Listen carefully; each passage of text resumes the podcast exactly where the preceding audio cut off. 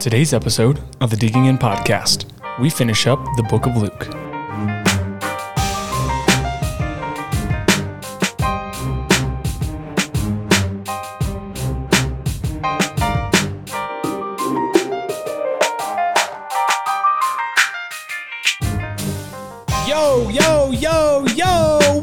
Everybody in the Digging In family? Welcome back to another episode of the Digging In podcast Lessons from Series. Man, am I glad to have you guys back for another morning. Well, I guess I don't really actually know if it's the morning for you. I have no idea when you listen to this. You know, I just do all of my devotions in the morning. I find that when I uh, actually start my day off with focusing on God, that I usually tend to at least run to God more frequently throughout the day. That's just me. Uh, maybe you agree, maybe you don't. But hey, welcome back regardless. Nonetheless, you are here and we are moving through the book of Luke. Today, we finish up our last section. The last section are the last eight chapters, which is going to be 17 through 24. Hope you guys are ready because this is going to be an awesome ride. I'm really excited to finish this book up and see how it finishes similarly, but also a little bit different than the other two books we've read so far. So, uh, just, you know, once again, in order for us to actually get started, you know, there's a few things that we need to do. Um, primarily, some things that we need to grab, which are our Bible, our pen, and our paper. And let's dig in. Father God, thank you for today honestly, God, just like thank you for today. It's the fact that we get to wake up and uh, breathe. That you you gave us breath in our lungs. It's your breath that brought to life the dust of the earth from Genesis two seven. Um, and, and, God, and, in that, in that moment, um, it's your breath in our lungs, not our own. And so when we come to know you and we come to find that out, it makes us a lot more humble. So thank you for the fact that this is uh, your breath in our lungs, that this is uh, not our life to live all on our own, but yours to live uh, by building us up in a new creation. So thank you for that, God, and thank you for today. Uh, we ask you would open up our eyes and our ears and our hearts so that we could see, hear, and know you more through this little devotional. God, thank you for the book of Luke, and the way that it has guided us and provided us with some really cool, interesting details. We love you so much, Lord. Be with us today. In your name, amen. Right on, guys. The book of Luke is almost done. We are doing three episodes in each of the four synoptic gospels. This is our last episode in the book of Luke. Uh, one different thing is that, you know, for the rest of this whole entire uh, lessons from series, what we've been doing is we've been learning from the different characters of the Bible. And now we're learning from Jesus for 12, uh, actually for 14 straight episodes. We're learning from Jesus, more or less. And, and that's a new kind of theory, a new thought, uh, because some of it is we're learning what the Bible says about Jesus. And you're like, well, I'm not really learning from him, am I? I'm like, no, it's the exact same thing. You are. You totally are. It's the exact same thing as these other episodes, right? Reading these stories, seeing what God is actually doing in their lives.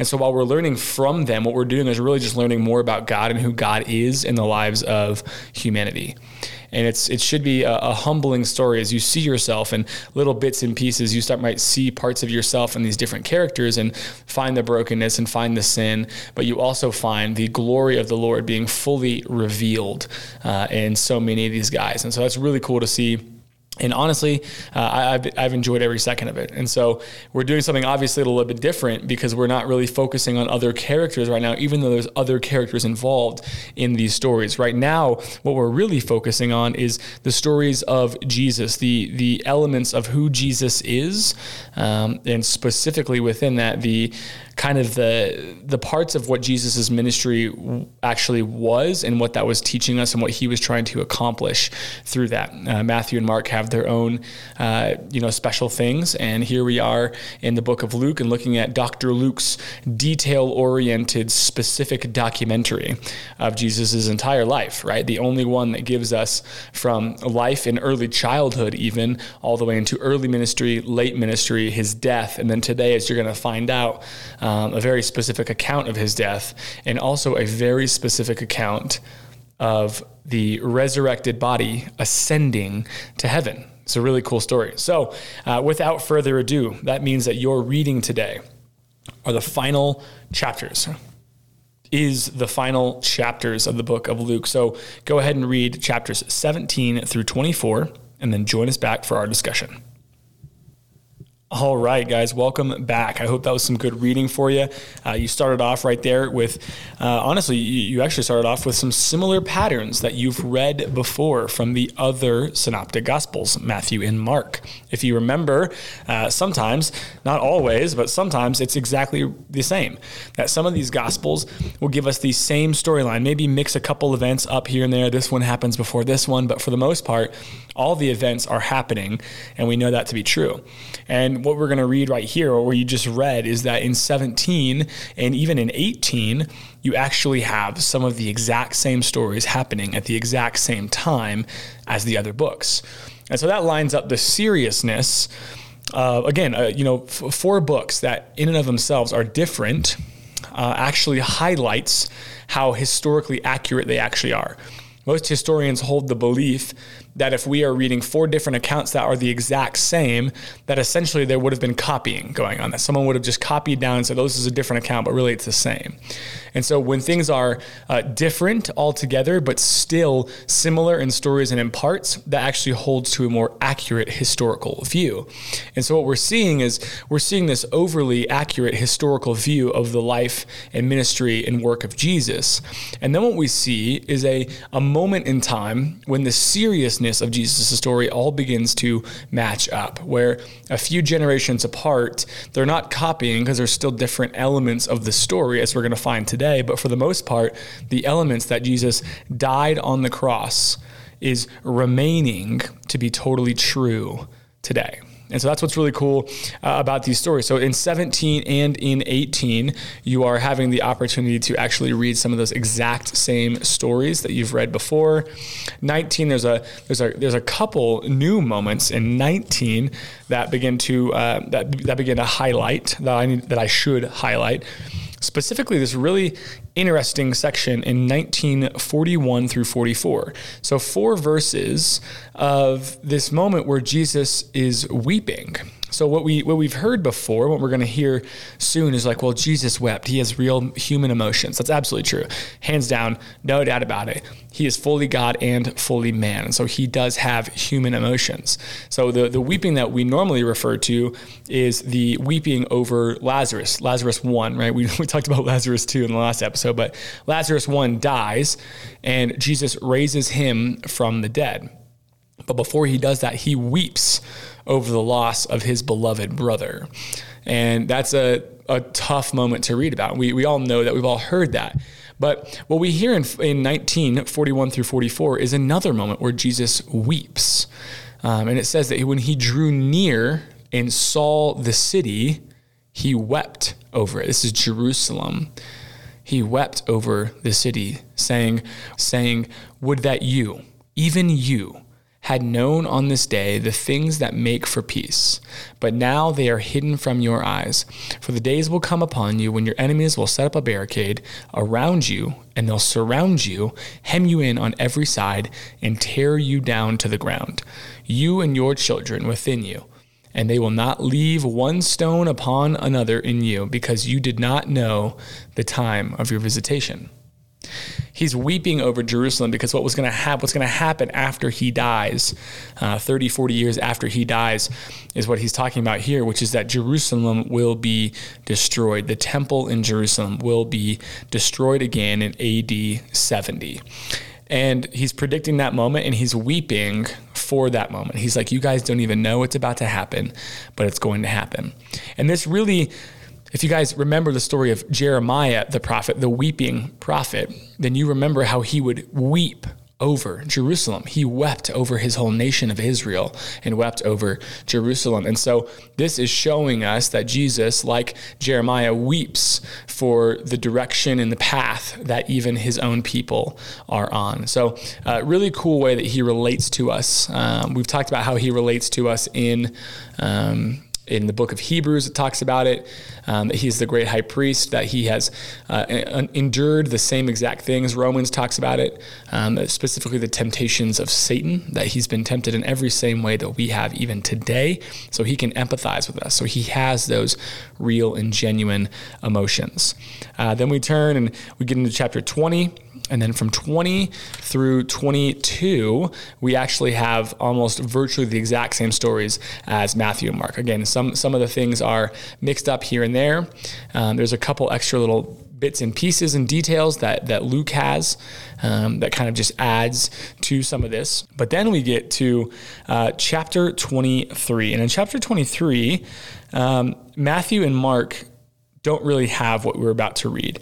Uh, they have bits and pieces of it, right? If you remember reading the story of Jesus being led to the crucifixion, to the cross, um, we've got uh, Jesus, you know, coming before the council of people, and they take him to Pilate, and then Pilate says, "I don't really know what to do with him, but if you guys want me to kill him, there's got to be some sort of general thing, and yada yada," and then all of a sudden he's dead.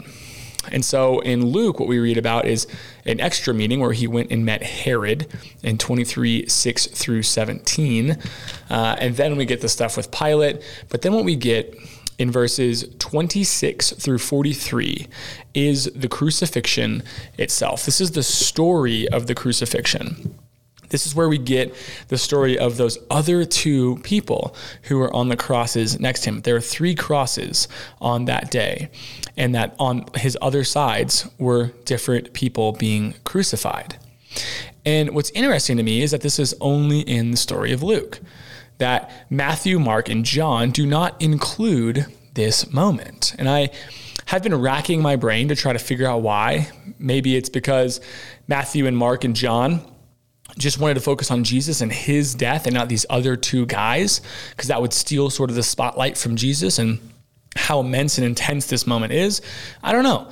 You know, because I wouldn't be totally inaccurate to say that there weren't two other people there. Just to leave that information out, I don't think is wrong because you want to focus on Jesus. But Luke does not leave these details out. And he tells us that there were two others who were criminals. This is uh, verse 32, 23, 32. There were two others. They were criminals who were led to be put to death with him. When they came to the place that is the, the skull or Golgotha, where they crucified him and the criminals, one on his right, one on his left. Jesus said, Father, forgive them, for they know not what they do. They cast lot to divide the garments. People stood by watching others. Let him save himself if he's the Christ, all that, right? And then we we get this this one really intimate moment here, verse 39. One of the criminals who were hanged railed at him, saying, "Are you not the Christ? Save yourself and us." But the other one rebuked him, saying, Do you not fear God, since you are under the same sentence of condemnation? And we indeed justly, for we are receiving the due reward for our deeds, but this man has done nothing wrong. And he said, Jesus, remember me when you come into your kingdom. Jesus looked at him and said, Truly I say to you, today you will be with me in paradise. Only here in Luke. It's only time we hear the story. This story gets uh, talked up a lot. You'd think it would be in more places, but it's only in the book of Luke. And I find it fascinating because I think that in one way I could see how it might steal the spotlight from Jesus and how intense his moment is, but at the same time, it just makes Jesus even greater to me. That even in his final moments, his final breaths on earth, he's willing to hear the words of someone in their last moments, two very different people, and say, You know what, man? You're coming with me. Even in his last moments, willing to save. And then we get uh, the the rest of the story um, of his death and that he is buried, and then the resurrection. I haven't even talked about the resurrection yet. Uh, we'll get there with John. I'll get there in the book of John. I want to hit on the res- resurrection there. Um, but what I, another one I want to get to is this this second wild moment that we only see in Luke 24 13 through 35. If you guys haven't read chapter 24 of the book of Luke, I highly recommend it. It's an epic chapter. So much detail. Uh, and, and of the, like, what is it? One, two, three, four stories told. Um, three of them are different from everywhere else. Um, and, and, so it would be, and the resurrection has different parts of it as well. So really, there's of all the all four stories in chapter 24 are actually a little bit different from the other books. And so it would be worth reading chapter 24. It's a really epic chapter. But in uh, verses 13 through 35, we get this section called the road to Emmaus. And on the road to Emmaus, the same day that Jesus was crucified um, and died on the cross, uh, there's these couple disciples, and they are walking away from Jerusalem, and they're they're just leaving the place. And while they were talking and discussing together, verse 15, Jesus himself drew near and went with them, but their eyes were kept from recognizing him. And he said to them, "What is this conversation that you are holding? what are you guys talking about, man?" And they're like, they go on to say, man, are you living under a rock? Like, what? How do you not know that Jesus, the Christ, was crucified? And when they did not find his body, verse 23, when they did not find his body, they came back saying that they had seen a vision of angels who said that he was alive. Some of those who were with us went to the tomb and found it just as the woman had said, but him they did not. So this is what's wild, right? Is that they're expressing the same story of after the resurrection when Mary Magdalene and Joanna and Mary, the mother of James, all these other people showed up to the um, to go see Jesus' body, and they couldn't find it, and then those people went and they told everyone, right? Well, they're they're recounting that story, and then what does he say? What is Jesus' response? Verse twenty five, and he said to them, "O foolish ones, O foolish ones." Amazing. And slow of heart to believe all that the prophets have spoken. Was it not necessary that the Christ should suffer these things and enter into his glory? And beginning with Moses and all the prophets, he interpreted to them in all the scriptures the things concerning himself. So this passage is super important. Luke 24, 27 is one that you should remember forever, this, this verse, uh, because what's happening here is that Jesus keeps them from seeing who he is and ultimately seeing the truth. And then in this moment, he starts with the with Moses, which is the law, the books, the five first books of the Bible, right? The law, and then he moves into the prophets, which is the other, the second third of the Old Testament. And he teaches them everything there. And then it says, and of all scriptures he taught them, which means the writings, which is the last section of the three part Hebrew Bible the law, the writings, and the prophets. And so he basically just illuminates to them, he, he opens their eyes to see every facet of who he is as the snake crushing Messiah King, who was also the suffering servant from Isaiah. So he's bringing together, Luke is bringing together the two major theme points from both Matthew and Mark, and he's revealing it to these two disciples, that Jesus revealed it to these two guys and said, "Don't you know? You are slow to slow in your heart to believe what the Bible says about me." And he's like, "Wasn't it certain that I would suffer?" Didn't I have to suffer in order to enter into full glory? The answer obviously is yes. And he goes on to reveal that to them. And they go back and they have a supper, they have a, they have a dinner with him, uh, they break bread, and it's awesome. And then he appears to the rest of the disciples in the next section. And then we get our final section 50 through 53. 24, 50 through 53. I'm going to read this to you. So this is this is the moment where he actually so he in a few verses before this, in verse 45, he actually opens the minds of all the disciples to understand the scriptures. And um, this goes back to my, my point the other day sorry, yesterday when I was talking about the seriousness of Scripture. It was so important that when Jesus returned back after his resurrection, he opened the mind of two separate groups of disciples to the scriptures, saying, Look how everything has always pointed to me, and look how everything will always point to me. And it's amazing because again, they don't have the New Testament yet, right? This is these are the stories as we have them. They have the Hebrew Bible and they've been following this rabbi teacher guy, Jesus, who turned out to be the snake crushing suffering servant Messiah king.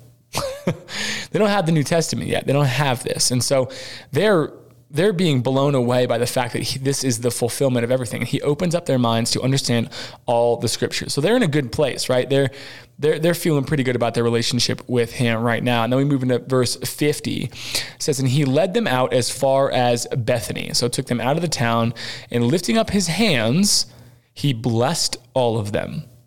While he blessed them, he parted from them and was carried up into heaven and they worshiped him, and then they returned to Jerusalem with great joy. And they were continually in the temple blessing God. So he opened up their minds to the scriptures, these unlearned fishermen, for the most part, right? Fishermen, these dudes who were just regular old human beings. I didn't really talk about them all that much. I meant to in our in, in Mark because it really hits home. But he's choosing the most regular, normal, run of the mill people outside of James and John, the sons of Zebedee, who are most likely a little bit wealthy he picked the most average human beings to be part of his ministry. Jesus purposefully picked these men. Now, in, in the long game, what was in mind for these people was that one day they would start the church once he was gone. He knew that, but he didn't start with that. He didn't lead with, one day you guys are going to start my church. What he did was he said, Follow me, be with me, spend time with me. And they learned by example for the most part. They watched as he opened the minds of Pharisees and scribes to the scripture piece by piece. And yet they were still just as confused as everyone else, even though they were close by him at all times. And then in this moment, he opens up their unlearned brains to actually completely know the scriptures and to see how all of it points to him again, one of our major points of uh, scripture reading is that the Old Testament and the New Testament, the Bible in its whole, points to Christ. And he opens that up to them, saying, Look how it all points to me. And they understood it, and it caused them great joy and celebration. They walked with him in the final moments after his resurrection, and they were there. And then they were there with him when he blessed them with his hands held high. He blesses them and then is carried off into heaven. Now, I can't even begin to imagine the sweet vehicle that must have pulled up to carry him off into heaven, whether it was a flaming chariot, uh, a 1959 Chevy Bel Air, or some sort of uh, other awesome, maybe like a Bugatti. I don't know. I'm just throwing stuff out there now. It's ridiculous something happened and he got carried off into heaven and his disciples watched it happen. They watched as jesus christ jesus the christ the messiah the snake crushing messiah king that they've been waiting for since genesis 3 this is like so many like so many generations thousands and thousands of years waiting for this messiah. And they just spent so much time with him watched him die come back to life and then watched him ascend into heaven.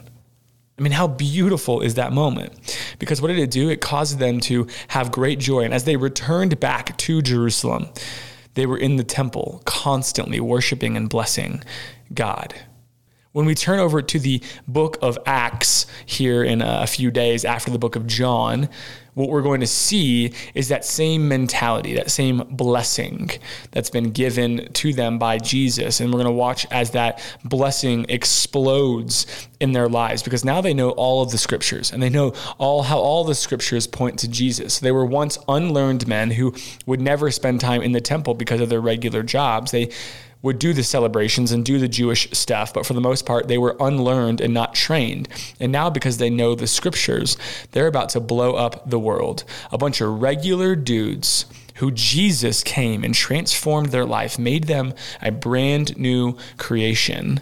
And now all they can do is feel that love that was given for to them and for them by God through his son and his death on the cross. And now the gift of the Holy Spirit will soon come to them. And when it does, that overflow of love causes them to love God even more and then love others because of it. And then they start the church. Guys, this is beautiful. That momentum, that beautiful momentum of being changed by Jesus and learning about Jesus and then being changed by Him constantly every single day encourages even us today to learn more, to love Him, and to change the world based on His promises. Guys, how amazing is this message? The story of the documentarian Luke, uh, the story of Jesus by the documentarian Luke, the one that he puts together, is so detail oriented that he gives us the specific nature of Jesus' every movement. Literally from his before he's born all the way to after he has died and resurrected and he's on his way to heaven. The full story. It's just beautiful. It's so cool. And the thing that I think we all need to understand is that Jesus transformed regular human beings into the people who would one day lead his revolution on earth, the same revolution that you who are listening are now at some level a part of. All because Jesus transformed their lives, just like he's transformed yours. So the minute you start looking down on yourself and the minute you start thinking there's surely there's no way God really wants to use me. I mean, I don't work for a church. Uh, I'm an accountant or, you know, I I do I'm, I'm only thinking of financial stuff. I don't know why. I'm an oil and gas guy. Like I, I only do these things. The minute you say that is the minute you are turning off the possibility that Jesus could be calling you to transform the world based on who he is within you. Guys, the fact of the matter is, he picked regular people, completely regular men and women, to bring about an amazing, life changing, world changing happening. And that was the Christian faith and the start of the church. And Luke gives us the most beautiful depiction of his entire life. And I'm so thankful for this book. And I hope this book has taught you so much more about him and I hope that you're learning so much more about what it means to be in his family. And so, my final parting note is this if you're prepared, if you're ready to be transformed by Jesus, which means that you're maybe living a totally different life, if you're ready to be transformed by Jesus, then simply pray. Let him know that you're ready for the most amazing roller coaster that you've ever experienced. Thank you so much for joining us for another episode of the Digging In Podcast Lessons from series. Join us in our next episode as we open up to the final synoptic gospel with the book of John.